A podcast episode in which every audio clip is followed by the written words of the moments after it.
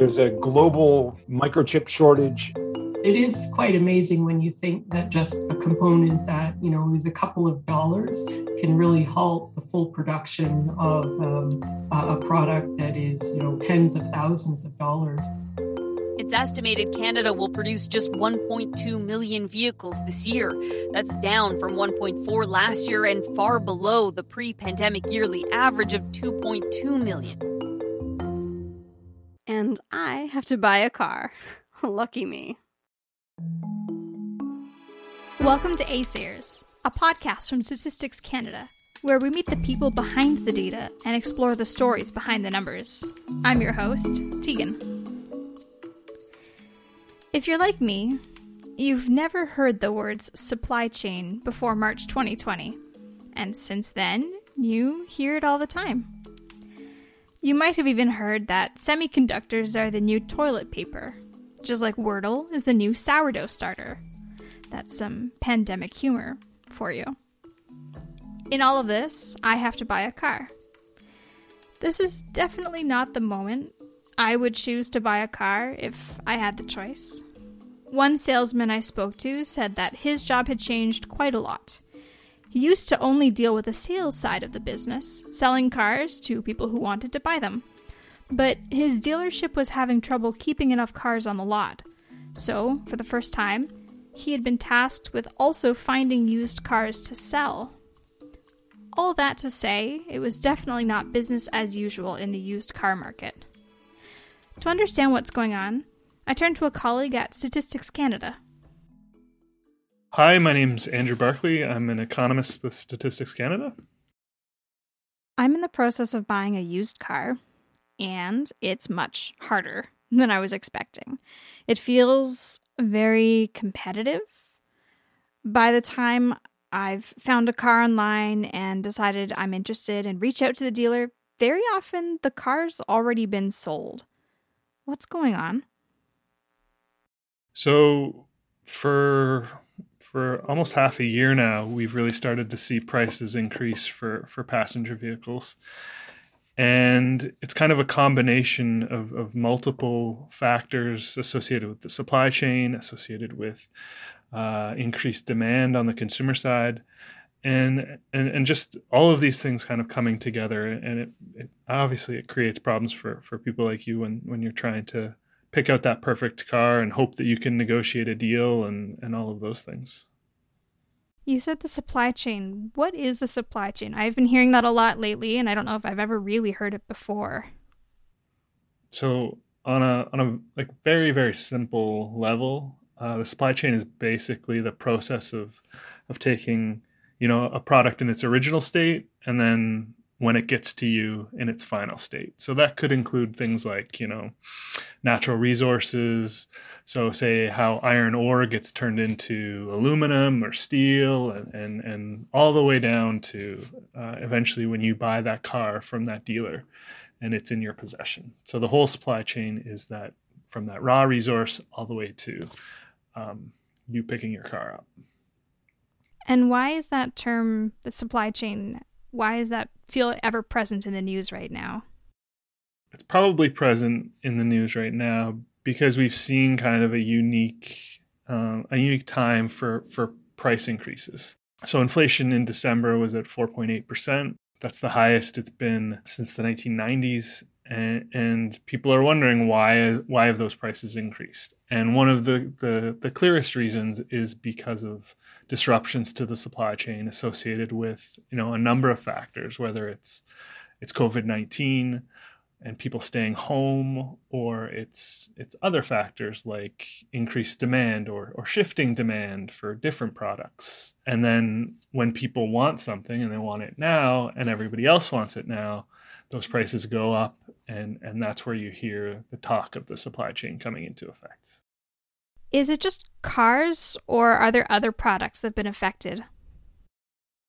It's pretty broad based we see we see food prices being impacted by supply chains. We see um, household durables things like appliances and furniture things that are imported um, from elsewhere in the world are, are oftentimes um, facing increased prices, and it's associated with to, to some extent, it's associated with some of those supply chain disruptions that you've probably been hearing about. And is this uniquely a Canadian problem or is it bigger than that? It's it's definitely bigger than that. Um, if you look if you look throughout the world, you'll, you'll probably an indicator to some extent of supply chain disruption is an increase in prices, and we're seeing it throughout throughout the world, uh, from the United States, which had a you know a, a, the highest rate um, of inflation since the early 1980s. Um, Europe, the UK, all of these countries are kind of experiencing um, much higher prices, and for the most well, to some extent, it's being caused by supply chain disruptions. You talked about COVID 19. What are some of the other causes of these supply chain disruptions? So, so COVID 19 is, is kind of a big overarching theme, and you can point to it directing other behaviors that, that are also you know partly responsible for, for some of these disruptions. So, for instance, shipping containers have become a lot more expensive. So, shipping good goods from Asia has become a lot more expensive, and Canadians import certain products from Asia quite a bit. And those containers are both more expensive to ship and they're taking longer to get here. In the summer of 2019, it took about you know 40 to 50 days for a container to, on average, get from from Asia to, to North America. Now it's about 110 days. So that kind of disruption stems originally maybe from COVID because there was an expectation that the downturn that was predicted with COVID 19 would be similar to the downturn that happened during the financial crisis in 2008. And that was that world trade would slow down. And the, actually, the opposite happened. A lot of governments around the world supported incomes in probably unprecedented ways so people were all of a sudden living at home and, and they were looking to say improve their house or, or their immediate surroundings. I mean we, we heard a lot of things about you know the, the sourdough revolution of everyone was was making sourdough at home. Well canadians took that that time to to improve their immediate surroundings. They bought couches they bought furniture they bought those types of things. And that wasn't really necessarily expected and you had you had to ramp up production or you had to to to change supply chains to meet this this new type of demand. So in a, in in a way, it all kind of stems from COVID, um, but there are kind of these secondary results that have occurred.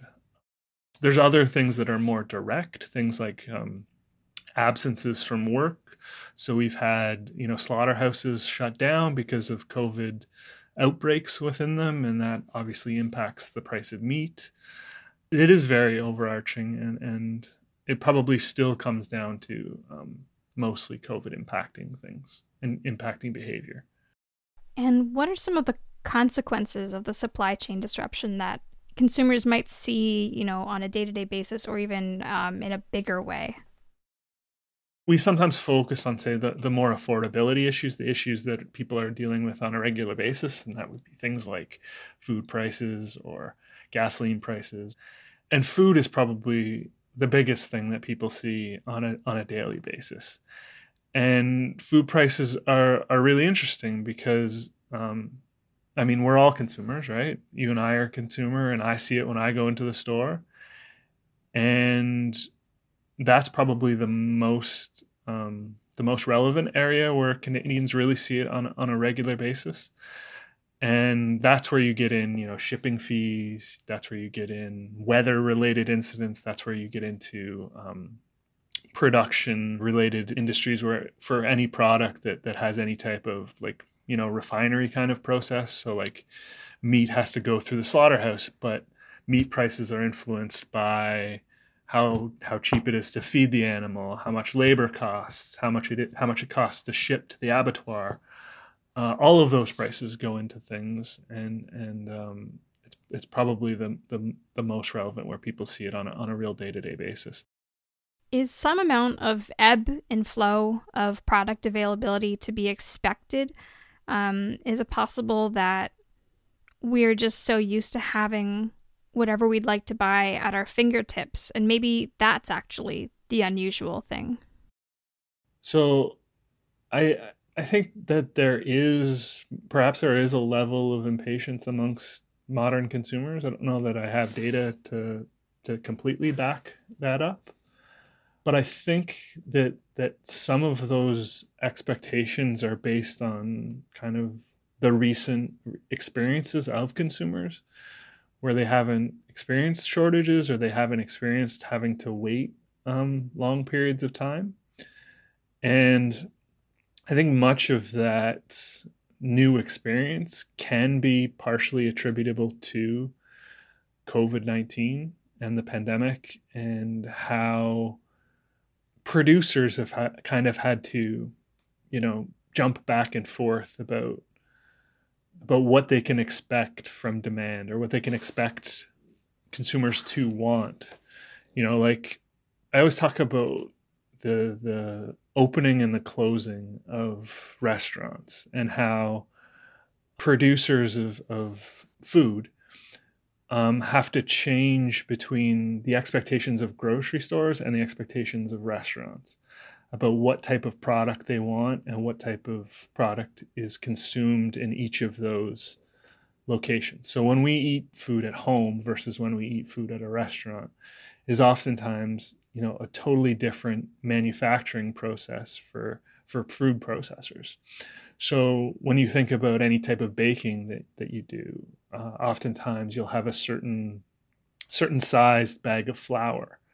Well, that's a different bag of flour for the restaurant because they're obviously dealing with with higher volumes than than you are as a you know someone feeding your family.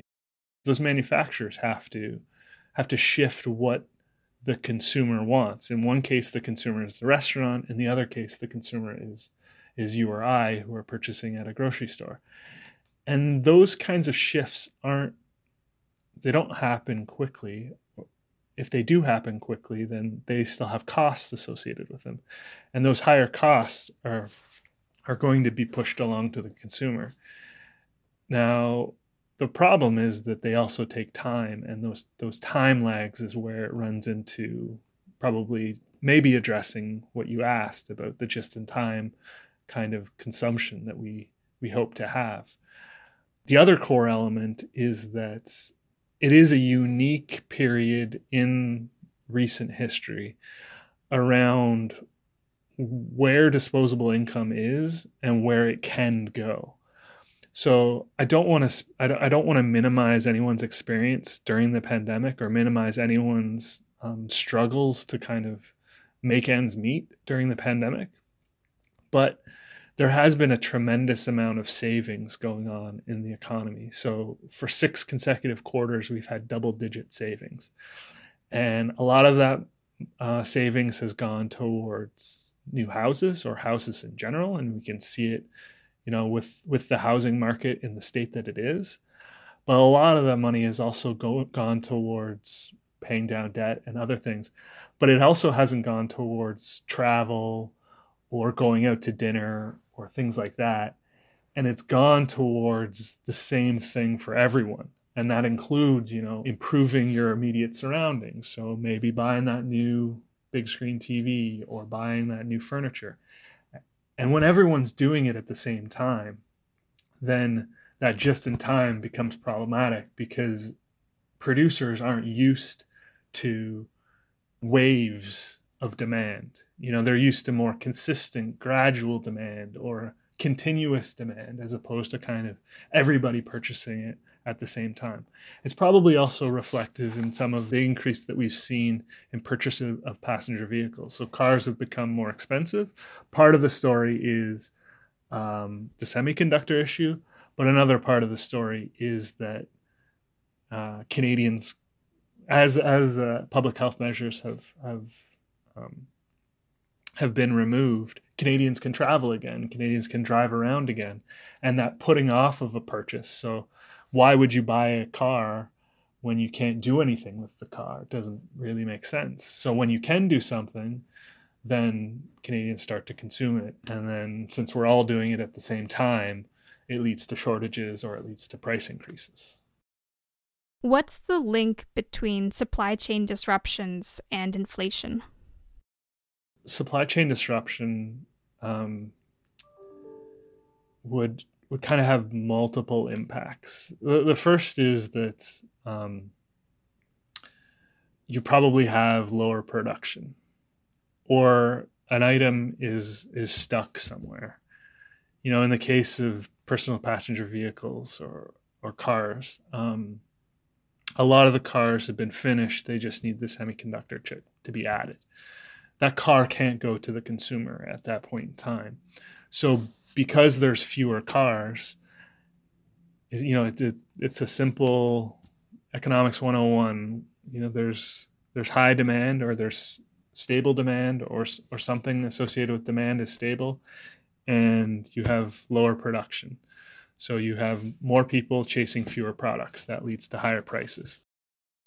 Yeah, we've talked about a bunch of different factors, which, as you say, you know, weather might not necessarily be considered a part of the supply chain, but it certainly has an effect. So, you know, weather, labor, you were talking about shipping container issues, COVID 19, consumer behavior and, and uh, purchasing patterns, consumers who, for whatever reason, have access to more cash there are a lot of different factors at play here, and yet we talk about the supply chain as though it's a simple issue to fix, but that's not the case at all, is it?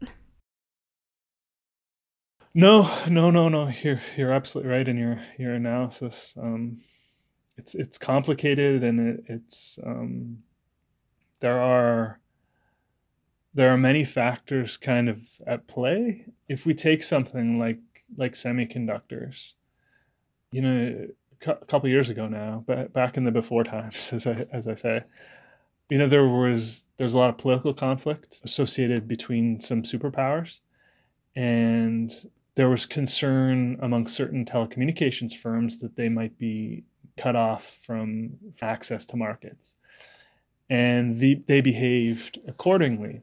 Now, other telecommunications companies in the same industry saw what was happening and uh, behaved in a similar way.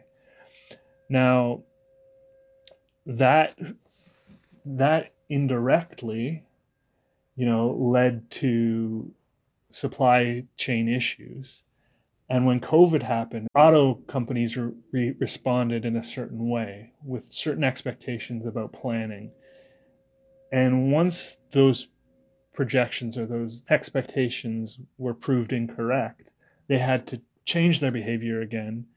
And, and by that point, they were kind of at the bottom of the queue for semiconductors. And all of those things are, are really interconnected. So it, it comes from telecommunications to, you know, political situations to um, to demand to COVID. And it is it is very interrelated and and um, things can influence kind of other things. Um, for food prices, for instance, um, natural gas is a key input in food prices, and um, you know a particularly cold winter in Europe can drive up international prices for for natural gas which influence the price the input prices that go into food which then influence the price of food manifesting itself for consumers. What do you hope listeners get out of this episode first of all i think it's really important that that we recognize that we're kind of all in this together and that higher prices are are frustrating for all of us and I, I certainly sympathize with everyone's kind of experience i think what we maybe should be focused on is that you know, supply chains aren't the sole reason for why prices are increasing. And it's not necessarily a clear causation between supply chain disruption and then an automatic rising in prices. There's lots of factors that go into prices, and there's lots of determinants of prices. Uh, in the grand scheme of things, it's mostly supply and demand, but there are other things that are happening, and um, I want to emphasize that it, it that it is complex. I think the complexity that's associated with higher prices aren't strictly down to supply chain factors. There are a handful of other things that are happening, whether that's um, firms changing prices, whether that's higher demand, whether that's um, disruptions to the supply chain or disruptions in general um, that can factor into prices. When things change, it generally manifests itself in higher prices for consumers. So if things can kind of get back to quote unquote normal, and um, consumers start to behave the way or, or we start to consume in the way things were prior to this, the onset of the pandemic, then that's when we can kind of expect more stability in prices, more stability in that price change area. If someone would like to learn more about the supply chain, where can they go? Where you can go, I think, to kind of understand where prices are changing the most for you uh, as a Canadian or as a consumer is to visit the, the personal inflation calculator. If you heard our recent episode on inflation, you might already be familiar with the personal inflation calculator. This tool lets you see how much you're being affected by inflation by calculating your own personal inflation rate. Find it on the StatCan website everyone really has their own uh, experience with inflation. You know, there's a difference between, say, someone who's a homeowner versus someone who rents, or someone who's a vegetarian versus someone who who consumes meat products. And using that personal inflation calculator, you can really see perhaps how those supply chains are eventually manifesting themselves in um, in higher prices for you uh, individually. For example, my personal inflation rate is now going to be affected by gas prices because, good news, I managed to buy a car. It's a sedan, it's blue, and I'm happy. You've been listening to ACERS. Thank you to Andrew Barclay for taking the time to answer all of our questions. You can subscribe to this show wherever you get your podcasts. There, you can also find the French version of our show called Écoutez bien. If you liked this show, please rate, review, and subscribe. This is the last episode of season two, so we'd like to take the opportunity to thank everyone who contributed. Thank you to Janelle Ba, Sarah Metsu Galazzi, Martin Charlebois, Alexandra Bassa, and Tony Colasante for production support, and to the subject matter experts and the many other internal teams who support this show. Audio engineering by Max Zimmerman and Jesse James McCutcheon. The logo was created by Vincenzo Germano. Thank you to Anik Lepage and Mark Bazinet for steering this ship. My name is Tegan Bridge, and I've been your host. And thanks to you for listening.